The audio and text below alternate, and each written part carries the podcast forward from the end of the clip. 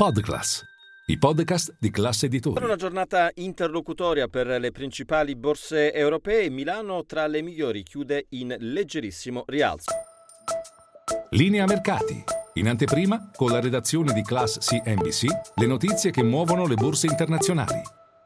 Qualche calo sul DAX di Francoforte, sul Cacaran di Parigi. Il mercato sembra aspettare adesso le decisioni del 14 di settembre della Banca Centrale Europea. Il mercato che adesso vede una pausa per quanto riguarda il percorso di rialzo dei tassi di interesse. Tra i titoli più acquistati oggi a Milano spicca Saipem, ebbene anche Eni, un po' tutto il comparto dell'oil and gas. I titoli quindi eh, che eh, risentono delle quotazioni del prezzo del petrolio, che oggi è in accelerazione, ha superato anche il WTI eh, i 90 dollari al barile e questo dopo la decisione dell'Arabia Saudita di estendere i tagli alla eh, produzione fino alla fine del 2023.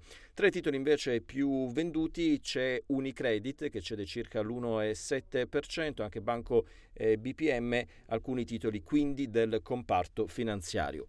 Torna un po' di pressione sul mercato dei bond, lo spread si riporta sopra i 172 punti base.